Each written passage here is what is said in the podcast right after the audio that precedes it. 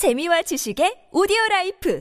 팟빵 안녕하세요. 군사돋보기입니다. 현재 러시아가 운명을 건 대공세를 먼저 시작한 이후 가장 치열한 격전지가 되고 있는 솔레다르가 러시아군에 점령되느냐, 우크라이나군이 이를 지켜내느냐 하는 문제에 모두의 관심이 쏠리고 있습니다. 이 지역의 러시아군의 공세는 갈수록 규모가 커지고 있지만 보병 위주로 이뤄지고 있는 반면 우크라이나군은 대규모 원거리 타격 수단들을 동원해 계속해서 러시아군에 엄청난 사상자를 발생시키고 있는데요. 여러 OSINT 전문가들의 분석에서만이 아니라 실제 우크라이나군의 정찰 자산들을 통해 관측된 바에 의하면 이번 공세를 통해 러시아군의 하루 사상자 수만 수천 명에 이른다고 합니다. 현지 시각 1월 10일 각종 원거리 타격 수단으로 러시아군의 압도적인 병력 우위를 화력으로 상쇄하고 있는 우크라이나군 측 관계자는 이번 러시아군의 솔레다르 포위 작전이 실패했다고 전했습니다. 이 관계자는 러시아군이 솔레다르 외곽에 소금 광산 일부를 점령하는데 성공하기는 했지만 도시를 완전히 에워싸지 못했고 지금도 러시아군은 솔레다르 외곽에 정착촌 각지에서 격퇴당하고 있는 중이라는 소식을 전했는데요. 심지어 일부 OSINT 분석 전문가들 사이에서는 우크라이나군이 솔레다르를 미끼로 삼아 러시아군을 끌어들였고 이곳에 러시아군의 대규모 주력 병력을 묶어둔 채 다른 곳들을 공격해 점령하려는 기만전을 펴고 있다는 주장까지 등장하고 있습니다. 이 같은 우크라이나군의 움직임은 마치 지난해 5월 있었던 세베로 도네츠크에서 기만전을 떠올리게 하는데요. 그리고 실제로 이를 증명하듯 러시아군의 병력이 많이 빠져버린 크레미나의 시가지를 우크라이나군이 공격해 점령하려 하고 있으며 크레미나 탈환을 눈앞에 두고 있는 상태라고 합니다. 여러 전문가들 사이에서 러시아군이 솔레다르를 점령할 수 있을지 아닐지에 대해서는 갑론을박이 이어지고 있지만 분명한 것은 힘들게나마 아직 우크라이나군이 솔레다르를 지켜내고 있으며 얼마 전 이 전선에서 양측 군대에 추가 증원이 있었다는 소식 이후로도 또 추가 증원이 이뤄졌다는 소식이 나왔는데요. 우크라이나군이 엄청난 화력 투사로 러시아군의 피해를 극대화하고 있다는 것입니다. 심지어 우크라이나군의 OTR-21 토치카유 단거리 전술탄도 미사일과 포병의 화력 투사만으로 러시아군 중대 하나를 초토화시키는 일까지 발생하고 있는데요. 지난 세베로도네츠크 전투 때 그런 것처럼 만약 솔레다르를 우크라이나군이 내주게 되더라도 그 과정에서 러시아군의 공세 종말점을 유도하고 아직 모습을 감추고 있는 대규모 제1, 3, 4, 17 전차 여단들로 결정타를 먹일 수 있을지 알아보겠습니다.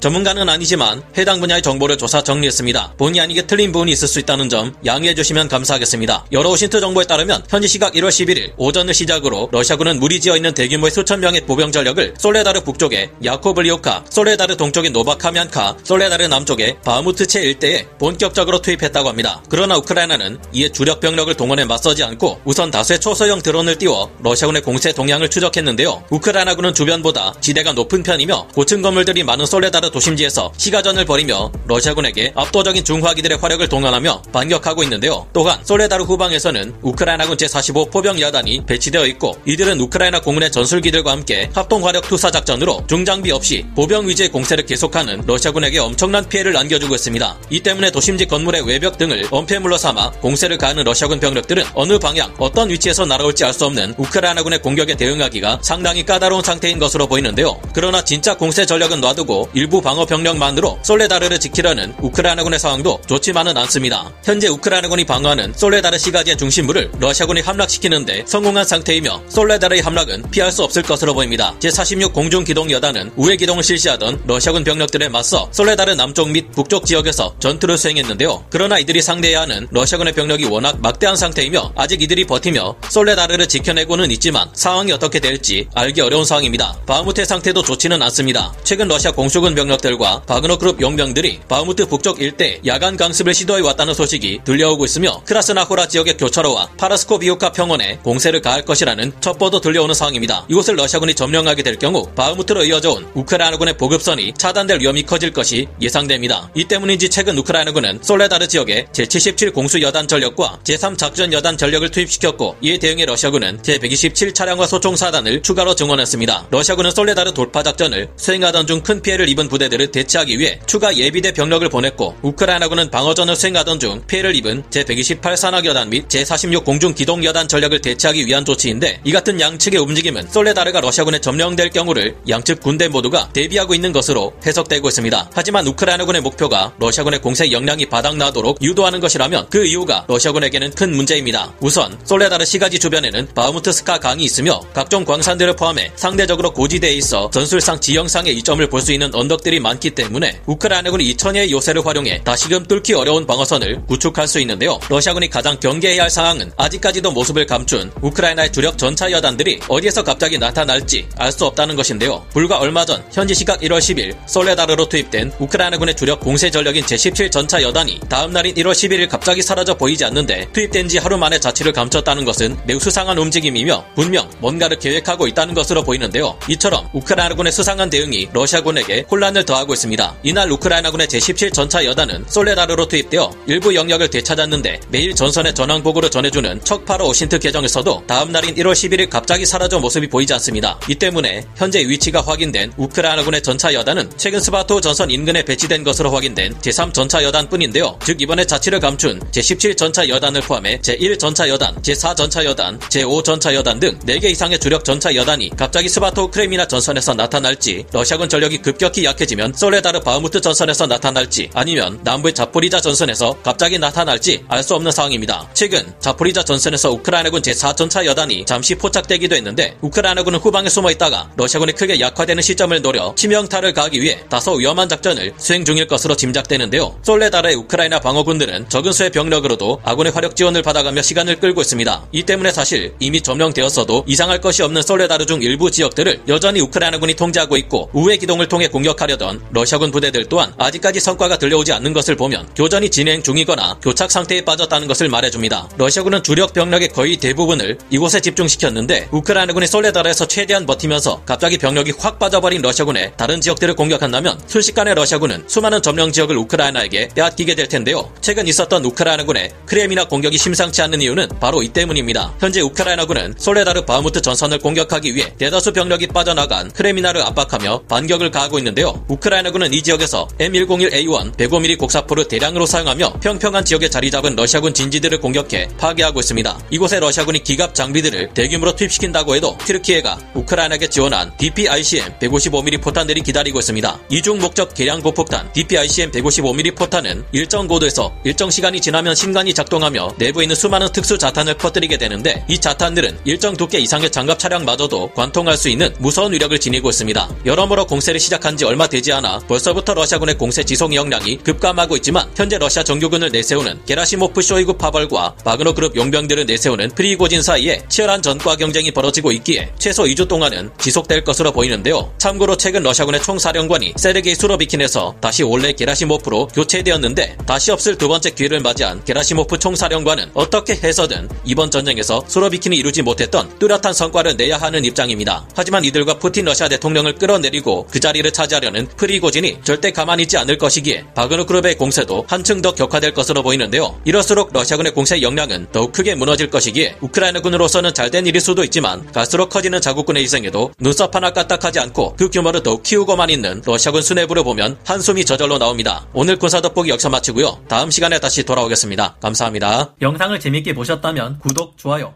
알림 설정 부탁드리겠습니다.